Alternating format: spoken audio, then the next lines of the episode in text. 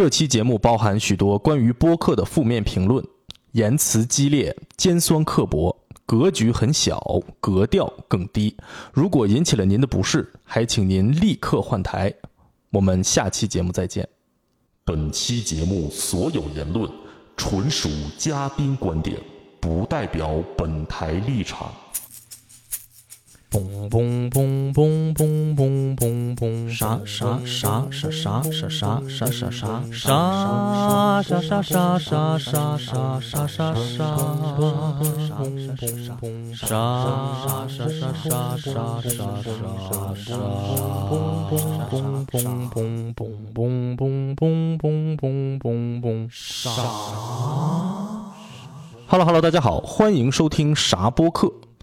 听众朋友们，咱们又见面了。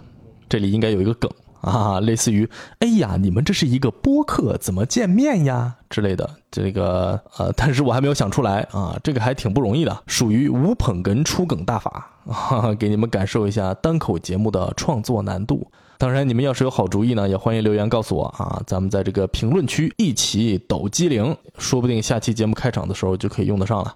上期节目咱们聊到啊，聊到什么不重要啊，咱们一会儿再说。哎呀，我这几天啊，不瞒你说，又有点暴躁啊啊！为啥呢？这个上期节目一经播出，在短短的一个星期里呢，就收获了两百多次收听吧啊！感谢大家啊！但是要知道，这个数字啊，在往期节目里边，可是怎么着也得个一千多呀啊！什么情况啊？搞得我恨不得马上就要化身某些不能提名字的污点艺人了。哎，这个节目不好吗？啊，不好听吗？这段，哎呀，我真觉得太莫名其妙。我以为这是我最好听的一个节目了啊，竟然没有人听。请大家忍耐我这个拙劣的模仿啊，好难呀！我靠，这个发疯看来真的不是随便谁都能发的啊。我怀疑啊，可能是不是因为我周一发的节目啊，被一大堆这个周更的节目给甩飞了，大家根本就没有看到呢？不知道啊，不知道。而且不光如此。我最近呢，因为工作中啊，这个用脑不算太饱和吧，又听了一些这个订阅量比咱们节目高的，或者是增长速度比咱们节目要快个好几十倍的那种啊中文播客，然后呢，我就一股气不打一处来呀，啊，这都啥啊？这都啥？哎呀，不能点名啊，点名太伤人了，还是说其实就得真枪实弹的面对面直接开骂才能有流量呢？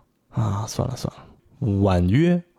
啊，这期咱们玩个大的。这一期呢，就让我来给大家盘点一下现在中文播客圈几大我一想到就会气得要死的流派和怪象。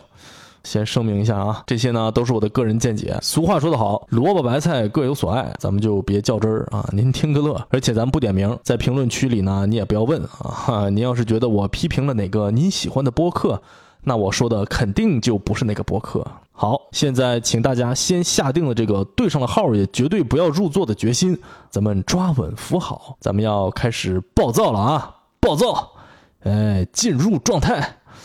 哎，我感觉这期节目播出以后，我得得罪半个博客圈啊，无所谓，谁让咱不火呢？哎呀，喵喵喵喵喵喵喵啊！先从哪个下嘴呢？排名咱们就不分先后了啊！我想到哪个说哪个，咱们就先来说说那些闹得哄哄的群口播客吧。啊，我先拿你开刀，听众朋友们，我有一个疑问，希望大家能够帮我解答。啊，就是呢，如果要录一个群口播客，也就是有三个或者三个以上的主播的播客节目，那么在录制之前呢，啊，每一个主播是不是都得先打了鸡血才能入场？啊，录音键一按下去，就感觉大家就已经按耐不住自己早就已经开了怀的大笑了啊，马上就要挨个轮流打名啊。经常是，哎呀，主持人、嘉宾自我介绍都还没说完，就开始打名了啊！然后讲一个不痛不痒的小故事，大家轮流打一圈换个人再讲一个，大家轮流打一圈插播广告再打一圈节目结束连打三圈而且不得不说，这个名点是不是有点太低了啊？不好笑硬笑啊！节目气氛全靠打名往上硬顶是吧？抖一个小机灵够你打二十分钟呢。这要真来一个正儿八经的幽默，你还不得叫救护车呀？啊！有的节目还行呢啊，还有个固定的主题；有的干脆啥都没有，就干笑，这就叫无实物表演。哎，这些个节目，你要是闭上眼睛听，哎，不到一会儿你就要有错觉了，你就感觉自己到了农场了啊！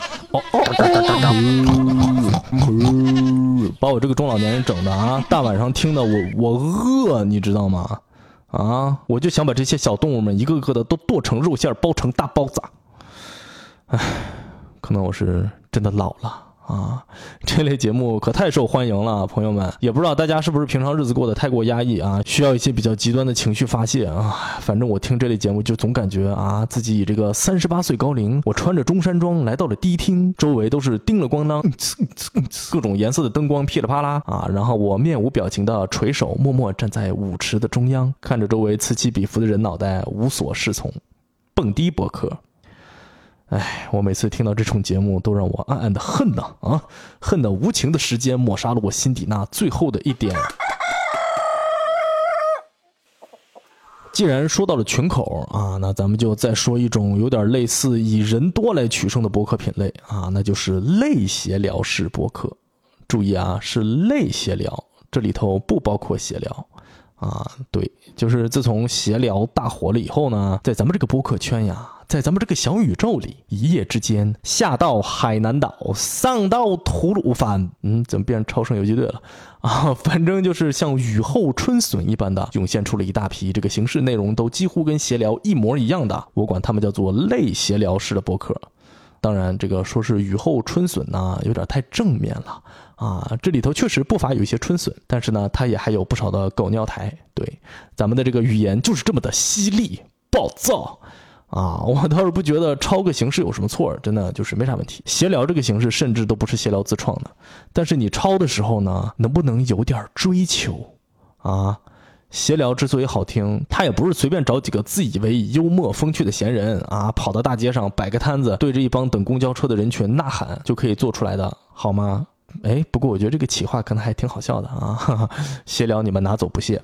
以我对闲聊非常不成熟的这个理解呢，啊，每一期这个节目里头呢，它都有大量的前期策划、选题、主持人抱团开掉头发的会议，连底下的观众也都是在闲聊自己庞大而优质的这个粉丝群里头，通过这个命题作文投稿的方式呢，恨不得是一个一个的精挑细选出来啊，连每一个观众啊，当时啊，都是抱着巨大的决心和饱满的状态来参与的，这个啊，我甚至愿意称它为行为艺术一般的这么一个美妙的节目。然后呢，一期节目恨不得录个大半天，然后后期制作、精简再精简，最后剩下那么一点儿，剪的恨不得主播自己都快不认识了，最后才终于上线啊！那个对了，还得拉赞助呢啊！你看看拉赞助，他拉的多么的累啊！现在都直接收费了，拉不动了是吧？自己给自己赞助，啊！你说这么耗时费力的一个大好节目，人家火，咱们能不服气吗？服气死了是吧？我能跪在地上给你们表演转圈服气，再看看你们这些狗尿台。很多感觉就是随便拉了个班子，找了个场地，叫点人进来，就这么直接录的。哎，你说了，哎，你不要小看，我们也是经历了上面这些等等的这些啊，才做出来的节目呀。哦，是吗？对不起，失敬失敬。那么这里我有一个小小的问题想要向您请教，那就是你们的节目为啥还那么的不好听呢？嗯。功夫下的越深越可悲啊，朋友们！因为除了精美的制作，还有一点你们可不要忘了：闲聊之所以好听呢，是因为支持他的是一群优秀的喜剧演员。你看见我二舅上闲聊了吗？没有，因为我没有二舅。你看见我上闲聊了吗？没有，因为我不够优秀。一个单压，羞羞答答，双压，而且闲聊都这么优秀了，底下人还在挑主播呢。哎呀，威哥，威哥，没有威哥我不听。那你倒别听啊！你说，可是我花钱买了节目呀。问题是你花钱之前，人家就告诉你了，没有威哥，你还买，买完了你还满地打滚儿。我看你不是想听威哥，你就是想打滚儿。咱们说实话，威哥确实好，人家威哥还亲口夸过咱们的节目，是吧？我想念他。但是既然是不可抗力，那咱们能不能就不要跟个死葫芦似的啊？脑袋一晃，咔啦咔啦响，接受点新鲜事物那么难吗？你看这一集啊，闲聊四处奔走。美家的孩子啊，他到处找主播是吧？做新的尝试啊，磨合新的班底。结果你看评论区底下，哎呀，威哥，威哥，威哥是你爸爸是咋的？还是威哥是你妈缺了你的奶了啊？更可恨的，还有人骂史岩老师。现在我宣布，所有骂史岩老师的，我批准你们原地爆炸。史岩老师上闲聊。这属于是上帝给我们的恩赐，我们应该怀着一颗感恩的心，仔细的聆听，认真的揣摩，让自己的幽默感它再上一个层次。啊，这个说远了啊，咱们就说闲聊这种质量的主播，底下还挑人呢，是不是？你们这些草台班子是怎么好意思啊？做到气定神闲就这么直接开播的？而且我怀疑你们是不是都不怎么剪啊？啊，我怎么听着听着恨不得有一半的内容都是可以剪掉的呢？你们得对自己狠一点呢啊！真是替你们着急。哎呀，当然了啊，这个后起之秀里面呢，还是有很多非常不错的节目啊，我就不点名了，要不然你们掐指一算，我就得露馅。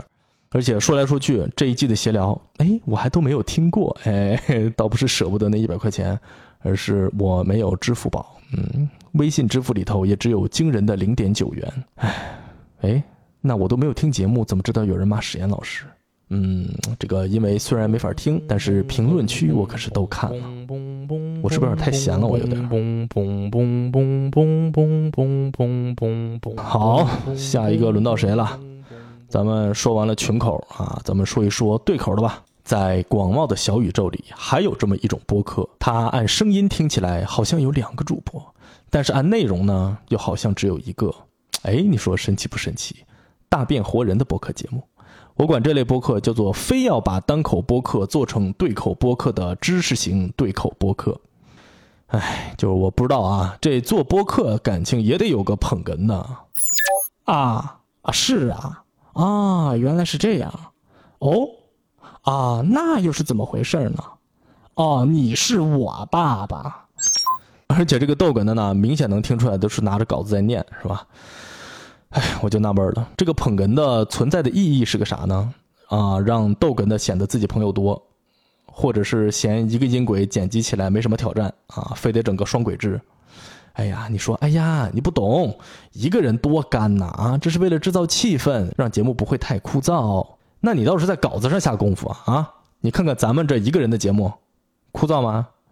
你把稿子写的像新华社的通稿，你旁边就是站个于谦也不行啊！你哎，你别说，那这还真没准儿 啊！这种形式的对口播客还有一种，就是你来我往，你来一段我来一段啊，冯巩牛群风格的，像这个梅花间竹一般交叉进行的形式。啊，一般也都有稿子，对，就是，哎呀，有没有稿子其实听得特别明显。你要想听不出来念稿子，那就除非得是咱们啥播客。哎，我就问你，你听出来念稿子了吗？啊，其实念稿子也没啥问题。你想想，其实所有的文艺作品啊，电影、电视剧、小品、相声，说白了都是在念稿子，是不是？能不能听得出来念稿子？一个呀，得看你这个表演状态；再一个呢，就得看稿子的质量了。就比如说两个人的表演，你这稿子里头的起承转合就不要弄得太明显。哎，说到这里呀，你说这是为了什么呢？哦，我还真查了，其实呀，他是因为废话，你不知道他查了吗？你把我当小孩呢啊？他稿子里要是没写，你敢问吗？你问了他答不出来，你不是还是得剪掉吗？哎，这就让我想起来小时候联欢会上台主持。俗话说，年到家喜迎门。该你了，该你了！辞旧迎新之夜，我们给您报喜了。这是播客吗？这不春晚吗？而且这种节目啊，大多数啊稿件质量还堪忧啊，经常出现，比如说，哎呀，这个是个什么原因呢？嗯，我猜呀，他应该是……你别猜呀，你倒是，你倒是多做做功课，把它研究明白了再说呀！啊，我自己不会猜吗？我用你给我猜。所有的这些从主题里头衍生出来的问题，它其实都是一个个潜在的趣味点。你做知识型的节目啊，你得有这个啊往深了挖的这个劲头，不要给我这个维基百科念念就完事儿了，其他全靠猜，好不好？哎呦，真是要把我老太太给活活气死！故事讲的平平无奇，稿子写的没有深度，全靠捧哏的和念稿接力赛来提高趣味程度吗？这样可不行啊！结果我一看，人家周更，好嘞，我给你们道歉，给你们鞠躬，以上这些算我没说。嘣嘣嘣嘣嘣嘣嘣嘣嘣嘣这个说完了形式呢，我想聊一聊内容。众所周知。内容是一个播客的灵魂，没有内容的播客，它就啥也不是。嗯，要把一个播客做的没有内容，还挺不容易的呢。静音冥想播客嘛，啊，连这个白噪音应该都算是有内容的播客。但是我感觉我最近听了这个，哎呀，好些的播客节目，怎么说呢？就是内容的含量很低啊，甚至可以说仅次于白噪音。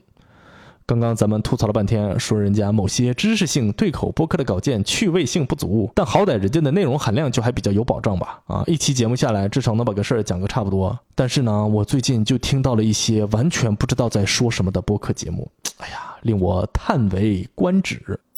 啊，大家好，欢迎收听咱们的节目啊，我是主播小 A 啊，我是主播小乙。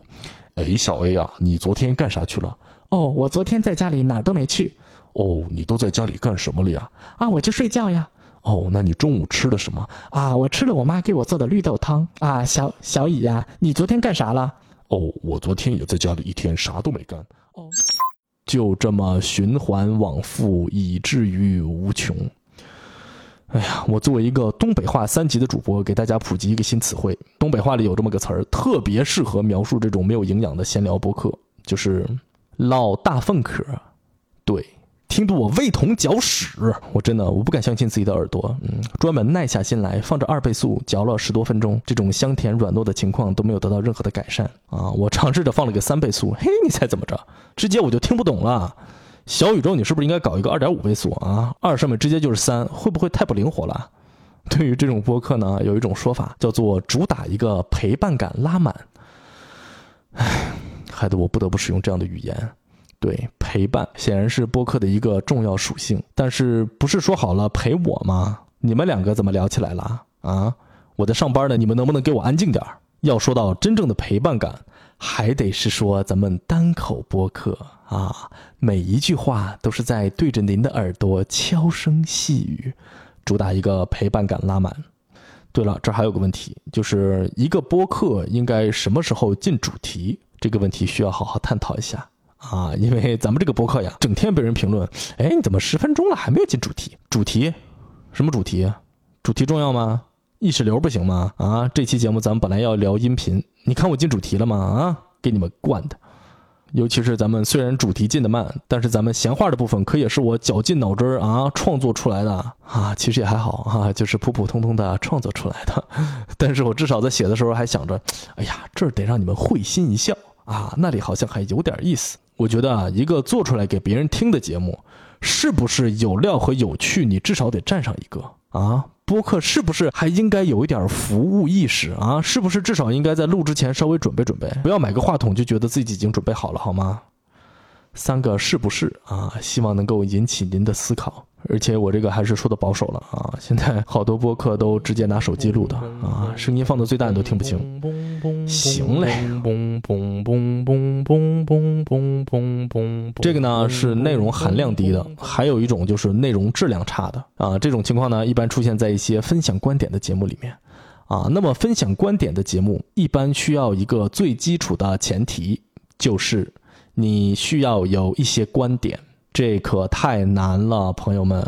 有这么一些节目，就是随你怎么听啊，你就是搞不清楚他具体是要表达一个什么观点啊，你就感觉他就在画一幅画啊。先从一张纸的边边角角开始画起，画了一些模糊的乌云，然后慢慢悠悠的呢往中间推进。哎呀，还是看不清主题在什么地方。好不容易扯了一个小时了，你觉得他终于要画到重点了吧？结果重点就是一个潦草的圈圈啊！你拿远一看，这就是个洞啊啊！什么洞？空洞，还有一些节目呢，你能感觉到啊，他好像是有一个观点的，但是聊着聊着，你发现，哎，哎呀，他这个观点好像二十秒钟左右就能够说清楚，而且经常就一不小心嘴一秃噜就给说完了。说完了的那个瞬间，你甚至都能够从他的语气中感受到那种惊恐，就是，哎，这个这个节目怎么还得再录个五十九分四十秒啊？然后只好一边冒汗一边吭哧瘪肚东拉西扯，给他硬凑满一个小时。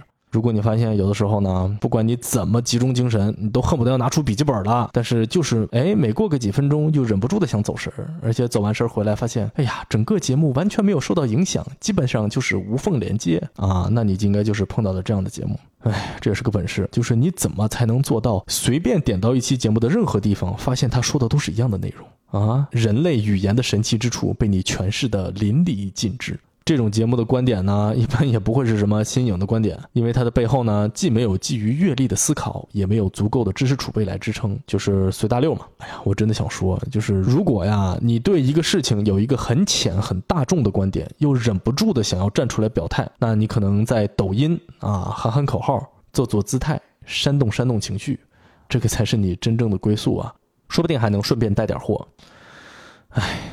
说到这儿呢，我真的想要一声长叹呢。哎，话说这个我们的观点重要吗？啊，可能重要啊，但我反正觉得自己的观点呢是一文不值啊。啊，我在听各种各样节目的时候，其实很多时候都在想，哎呀，这些主播也好，嘉宾也好，他们所分享的这些观点是怎么形成的？而他们又是怎么在分享这些观点的时候做到如此的自信？怎么做到大言不惭的把自己这些稚嫩的甚至是错误的观点当做普世真理一样啊？然后拿一种这种居高临下的成功人士的姿态传播给自己的听众？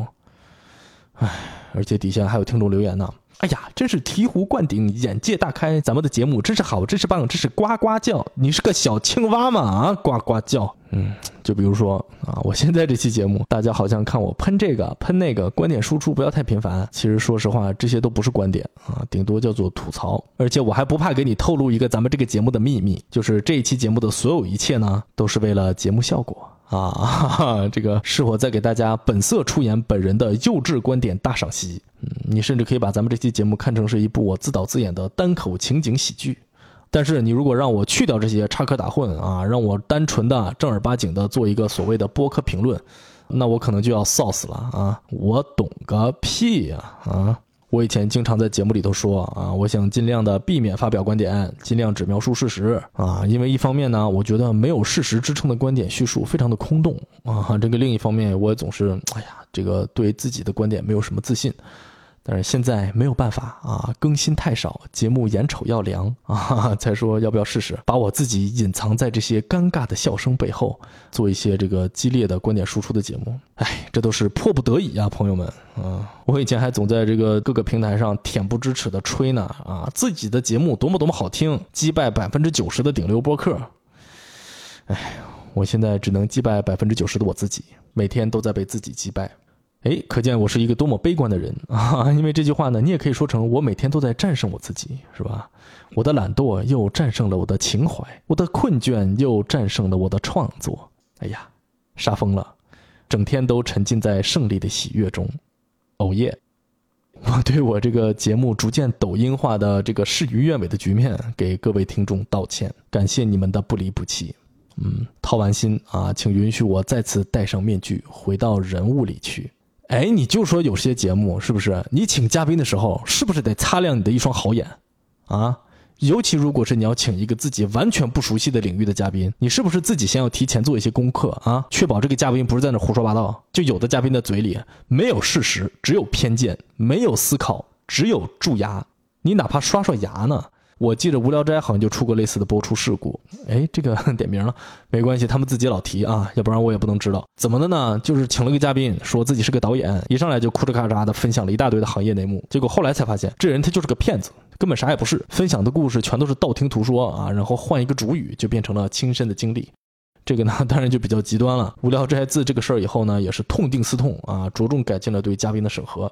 但是就算这样，还是有那么一些大博客，就比如说基本无害，之前请了个什么在美国设计赌场的建筑师当嘉宾，一通比比两个小时，结果到了最后才发现。这个人完全就是为了宣传自己的播客才上的节目，简直是毫无廉耻。哎，你们去听听就知道，什么玩意儿，根本听不下去。好啊，咱们继续啊。除了这个播客的形式和内容啊，哎呀，我其实对一些现象也很有一些话想说呀。先说一个啊，就是我以为播客呀，它作为一种长音频的媒体形式，我总觉得它是更适合做一些深入的探讨和分享。而且因为咱们这个制作的周期比较长啊，它呢就不太适合做这种对时效性要求比较高的节目。我错了，朋友们。据我的观察，播客俨然已经成为了追逐热点的先锋军，成了新闻报道的领头羊。时效性强到什么程度？嗯，之前我看到一个，恨不得在事件发生的一个小时之内，就传了几个人发布了一期一个多小时的节目。这是做的播客吗？这就是做的时光机啊！一个热点话题啊，一旦出现，哎呀，你看看吧，恨不得在一个星期之内啊，就能够出现一百档节目都在聊。然后呢，他们就会平均的分布在小宇宙首页的精选、热榜、锋芒、新星榜啊，以及为你推荐、为你精选等等等等的这些栏目里头吧，搞得你是眼花缭乱呢。而且呢，小宇宙有的时候还会推波助澜，把所有的这些相似的节目都聚集在一起，搞一个合集，哎，把这个二三十集的节目啊，直接就戳在你的脸上。哎，我感觉呀，就是不论一个热点它有多么的复杂，多么的值得讨论，它是不是可能也不至于能发挥出一百个小时不重样的内容吧？啊，你把这些节目全都凑在一起，那到了最后就是没话找话，车轱辘话来回说呗。我猜啊，小宇宙这么做是有原因的，攒了这么多的车轱辘，它可能要转型成为一个做电动车的公司。你说，哎呀？话不能这么说，即使是对于同一个事件，每一个人的观点都不一样的嘛。正所谓一千个人就有一千个哈姆雷特。哎，你打住，我不反对你们自己在家造哈姆雷特啊。如果你真的有话说，你就随便造，深入的造，完整的造，是不是？而不是，哎，这个最近哈姆雷特翻红了嘿，咱哥们儿赶紧来一期，火上一把。呃，你说这个哈姆雷特，哈姆雷特，你说他是不是跟这个哈雷彗星有点关系？而且呢，作为一个听众，我就想问问小宇宙，就是我为什么要去听一千个哈姆雷特？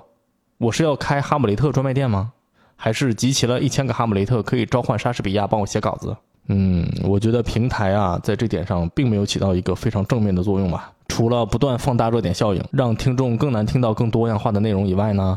这些小动作，哎呀，还把主播们都给动员起来了啊！你妈的，连我这种随缘更新的佛系播客主播都有点按耐不住了，开始焦虑了。但是以咱们节目的这个腿脚，你看我追热点吗？根本追不上，是吧？但是我可以专门做一期节目骂你们这种追热点的行为，是不是？呃，这个算不算是一种变相的追热点呢？而且你看，这个骂人骂的有点上头，是吧？变成一条疯狗，连小宇宙都被我咬了。哎呀，所以因为这里涉及了对小宇宙的一些批评，那么如果这期节目上不了首页，那说明一个什么问题呢？嗯，你们好好想一想。还有这么一个现象，我也不太理解啊。这个现象呢，你在小宇宙里还不怎么看得见，但是在小红书里面，它已经开始逐渐的蔓延开来，就是播客已经被包装成了一种自我提升的工具。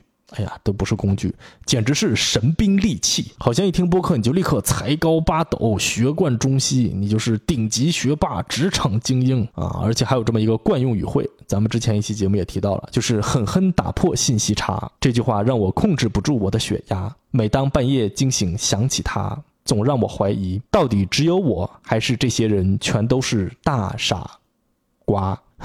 信息差，它是个差，怎么打破？我就问问你，怎么打破？我把我最近为了打家具刚买的大榔头送给你，来，十一减三等于八，请您打破它。它既然是个差，它就需要有个东西来跟它比较才会存在，不是吗？你不管跟谁比，这个东西都是永远存在的。你老舅不会线性代数，但是他炒土豆有一手绝活。这就是信息差，除非你和你自己比。哎，恭喜你，您就已经成功打破了信息差。我这个不是在这儿抠字眼儿，朋友们，就是这种说法它坑人，就在于它让你觉得好像信息差就是你跟别人美好人生差距的根本原因，而且这个东西非常脆弱，一打就破，尤其是要听播客，一听就破。哎，很遗憾呐，朋友们，很遗憾呐。根据我们这个之前的论述，中文播客里的大部分节目。它都不能帮你打破信息差，因为它们本身包含的信息 很差。对我还看到小红书上有好多听众啊，喜欢听播客记笔记。哎，这个我感觉就咱们中文播客这个现状啊，如果你听的不是叫做类似于考研英语难点分析的播客节目，那真的大可不必记笔记。当然，我觉得记笔记这个习惯挺好，想记就记。但是我们也要知道，就算记了笔记，它也并不代表我们一定就真的学到了什么东西，是吧？比如咱们这期节目。你也可以记笔记，但是你能学到什么呢？顶多学一些押韵的小技巧罢了啊！最近这种风气又升华了啊，开始出现各种帖子，教你怎么用 AI 把播客转成文字稿啊，学习效率恨不得还有进一步的提高。哎呀，我一直以为音频节目它最主要的特点就是它是个音频。除非您是一位听障人士啊，要不然你连这个最基本的特点你都不能接受，我真的不知道你为什么非要跟播客这种形式的媒体硬刚。而且几个主播围坐一圈搁那儿唠大粪嗑，顺便分享几个观点。你之所以竟然还能听得进去，不就是因为这里头还有一些人类的声音，一些生硬的打鸣，可能还有一些背景音乐来帮衬一下吗？你咔一下都给转成文字，那就只剩大粪嗑了。请问您在阅读的时候？不会觉得干燥吗？你这么爱阅读，你咋不去看看书呢？啊？难道你不知道被你转成文字的那些支离破碎的观点，大部分也都是从书上看来的吗？非得让人家消化一通再吃是吗？你搁这喝猫屎咖啡呢？啊？唉，我觉得你们以后也别看电影了，浪费时间，影响学习。你们就看看那些介绍电影的短视频算了。哎，这些短视频也可以转文字哟，赶紧的，小帅、小美、大壮、佛波勒，阅读起来！气死我了！尤其是对于我们这种单口播客，我真的就是刚刚我还说呢，一个单口播客需要如何通过艰苦卓绝的创作，才能让念稿听起来不像念稿？啊？我在写稿子的时候，真的是注意再注意啊，把所有的书面语全部都替换成口语，恨不得在火车上啊，这个不顾旁人诧异的眼光，跟个傻子似的，一边写一边念，把这些话佐料全都写在稿子里头，然后录音之前关好房门，正襟危坐，先大叫三声，双手拍脸啊，打开脑子里的一个小开关，进入一个神不拉几的表演状态，然后再疯狂的表演加戏，口干舌燥的录个两个小时，有的段落觉得演的不好还要重录，之后又要花两个晚上剪辑制作，有的段落觉得演的不好还要。重录加音效选音乐，全部的制作完成，还要再起标题，还得一边听一边写时间线。听到有的段落觉得演的不好，还要重录，然后还得制作封面，最后还得通过一个回国 VPN 上传节目，然后再焦急的等待着小宇宙抓到我的更新，这才终于传到您各位的耳朵里。然后你给我一键 AI 转文字，咱俩到底谁有病？你这都不是脱了裤子放屁，你这是非得脱了我的裤子放屁，把我的裤子还给我，我要报警啦。嘣嘣嘣嘣嘣嘣嘣嘣嘣嘣嘣嘣嘣！哎呀，这个说到这儿，你可能要说了，哎，你不爱听划走不就完了？哪那么多废话啊？觉得烂还一直听，你是好这口是咋的？哎，你说的没有错，这些节目呢，我都完全没有听过，对，一切都是在我的脑子里面杜撰的。你觉得这个结局怎么样？有没有像那种八九十年代的国产科幻片和奇幻片，为了过审，最终所有的剧情一律都得归结到啊，这个一切都是主角的一场梦啊这样的结局里去？唉，朋友们，这就是我为了给自己着补而做的一场梦。在梦里，我转换了人格，变得狂妄自大，喜欢血口喷人。在梦里，我喜欢捧一踩一，捧一个我自己，踩一个播客圈。在梦里，我无计可施。在梦里，我黔驴技穷；醒来以后，我还是无计可施，黔驴技穷。你看看这个成语多了，念稿的感觉就出来了。哎，Why the fuck do I care？听众朋友们，咱们的节目订阅上不去的原因，我自己其实非常的清楚。我甚至随手就能列出十条为了涨订阅可以改进的地方。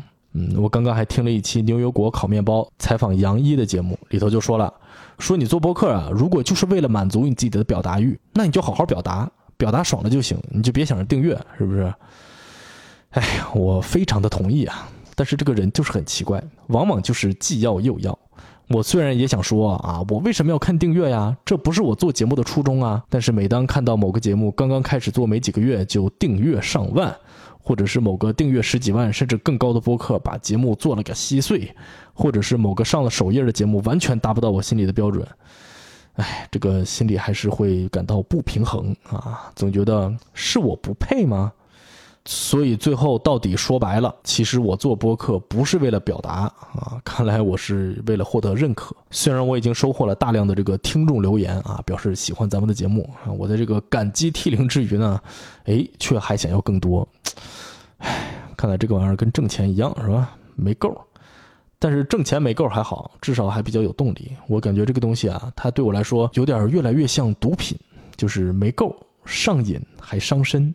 啊，非常的不健康。就比如这一期疯疯癫癫的啊，跟毒瘾犯了似的，就感觉不顾一切的放弃自我也要吸两口。我一边写稿子，一边反复跟科学家讨论，说这期节目到底要不要发啊？到底要不要发？科学家都被我搞烦了，就说你就遵从你自己的内心，想发就发呗。遵从内心，这个字我认识，他念一个怂啊，要不然我还是别发了。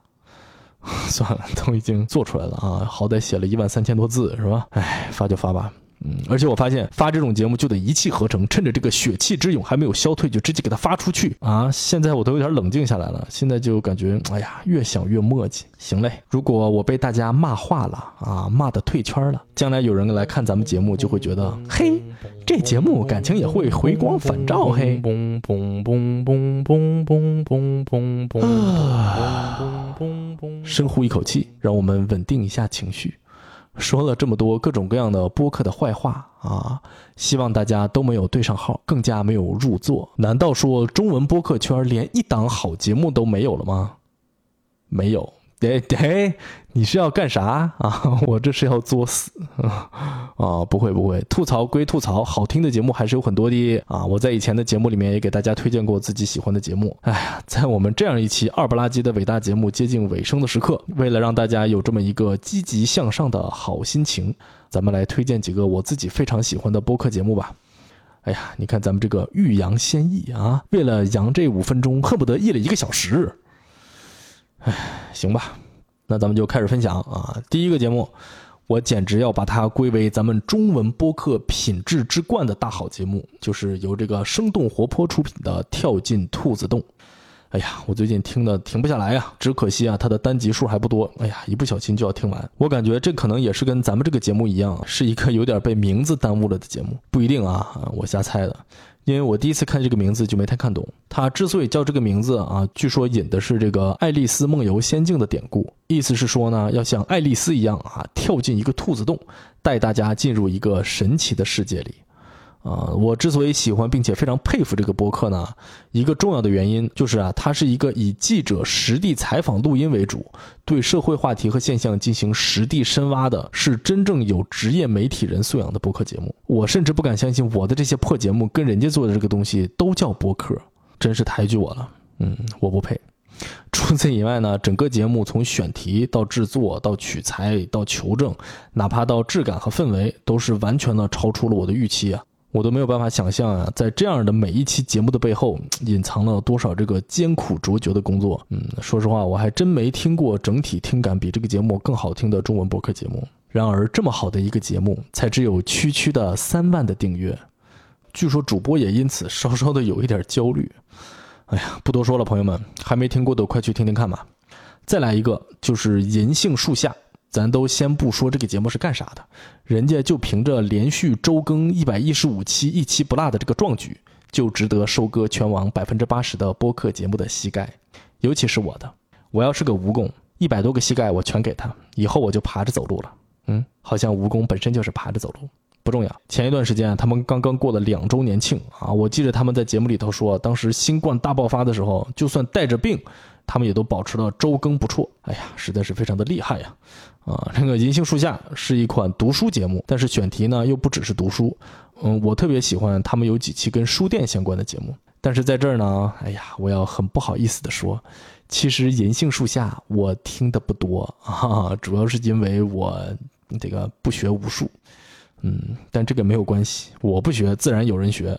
我之所以对这个节目非常的熟悉啊，是因为我们家的科学家是银杏树下的忠实听众啊。我经常发现科学家突然开始看一本书，或者是回顾一个什么电影，往往都是因为收到了银杏树下的案例啊。这个前一段时间更奇怪了，突然不知道从哪天开始，在我的耳边总是隐隐约约的响起“嗯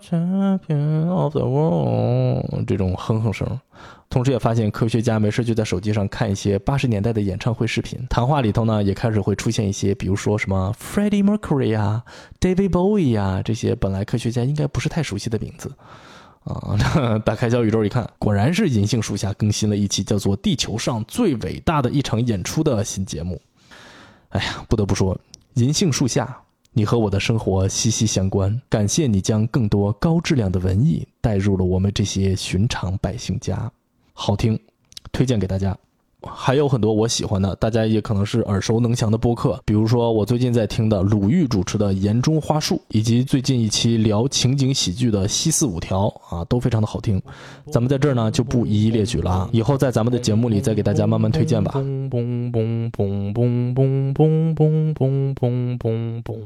这期节目结束之前，我想再提一个事情。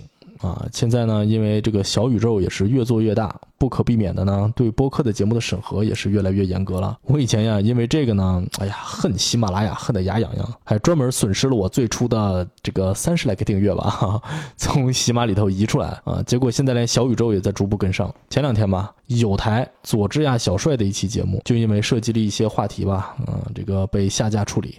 之前还有一些别的朋友的节目也有类似的情况，甚至包括仲青老师的不在场。因为所谓的版权问题，现在小宇宙里面也就只能看到五期节目了。还好在苹果播客里还有完整的。这个事情呢，我就不发表评论了啊，要不然这期节目咱们也得消失。对于我们这些喜欢表达的所谓的创作者来说吧，这肯定它不是一件好事儿但却又是一件不得不面对的事情。所以以后咱们这个节目的选题可能也会跟着做一些改变吧。我最近策划这几个话题，哎呀，都非常的佛系，哈，应该问题不大。但是有那么几个我以前一直想做的内容，这就可能需要做一些相应的调整。不重要是吧？谁知道咱们还能更新几期节目呢？这期节目有点特殊，算是我的一次垂死挣扎吧。啊，虽然是老不正经的嬉笑怒骂，但也算是把我的一些心底里面的一直以来的一些牢骚吧，啊，一口气全都发泄出来了。嗯，其实还有好多话题没说啊，但是因为如果只是单纯的骂啊，没有一些骂中带笑、笑中带泪。好像就不太对劲儿。经过的这一通的发泄呢，我这个情绪应该会稳定一段时间。也希望大家不要因为这期有点不一样的节目而减少了对咱们节目的喜爱。在这个之后呢，我也会更加的怂，不是那个更加遵从自己的内心啊，为大家带来更好听的节目。同时，也希望如果大家喜欢咱们的节目，还要请大家帮我多多宣传呐。我发现小红书宣传播客的效果好像不错啊，我什么都没说。不得不说，心态差成这样啊，实在是有点不像话了。哎呀，这样可不行，再这样下去，我看我真得找个人做做心理咨询啥的了，都快成神经病了。嗯，所以如果大家谁有相关的资质啊，也欢迎你来和我联系。我的电话幺二三三二一一二三四五六七，这个六五四三二一五四三二一四三二一三二一，这个二一一一个一，我数了半天，一棵树，一棵树长了七个枝，七个枝结了七样果，结的是槟子、橙子、橘子、柿子、李子、栗子、梨。感谢大家收听傻播客，咱们下期还见吗？嘣嘣嘣嘣嘣嘣嘣！感谢大家收听啥播客，喜欢啥播客的朋友们呢？还有，请您在小宇宙 APP、喜马拉雅 APP 或者任何您其他收听播客的 APP 中踊跃的订阅、癫狂的转发。同时，如果您对我这个播客有什么意见或者建议，或者您有什么想要听到的话题，就请在评论区留言吧。总之，感谢大家的支持，拜拜。嘣嘣嘣嘣嘣嘣嘣。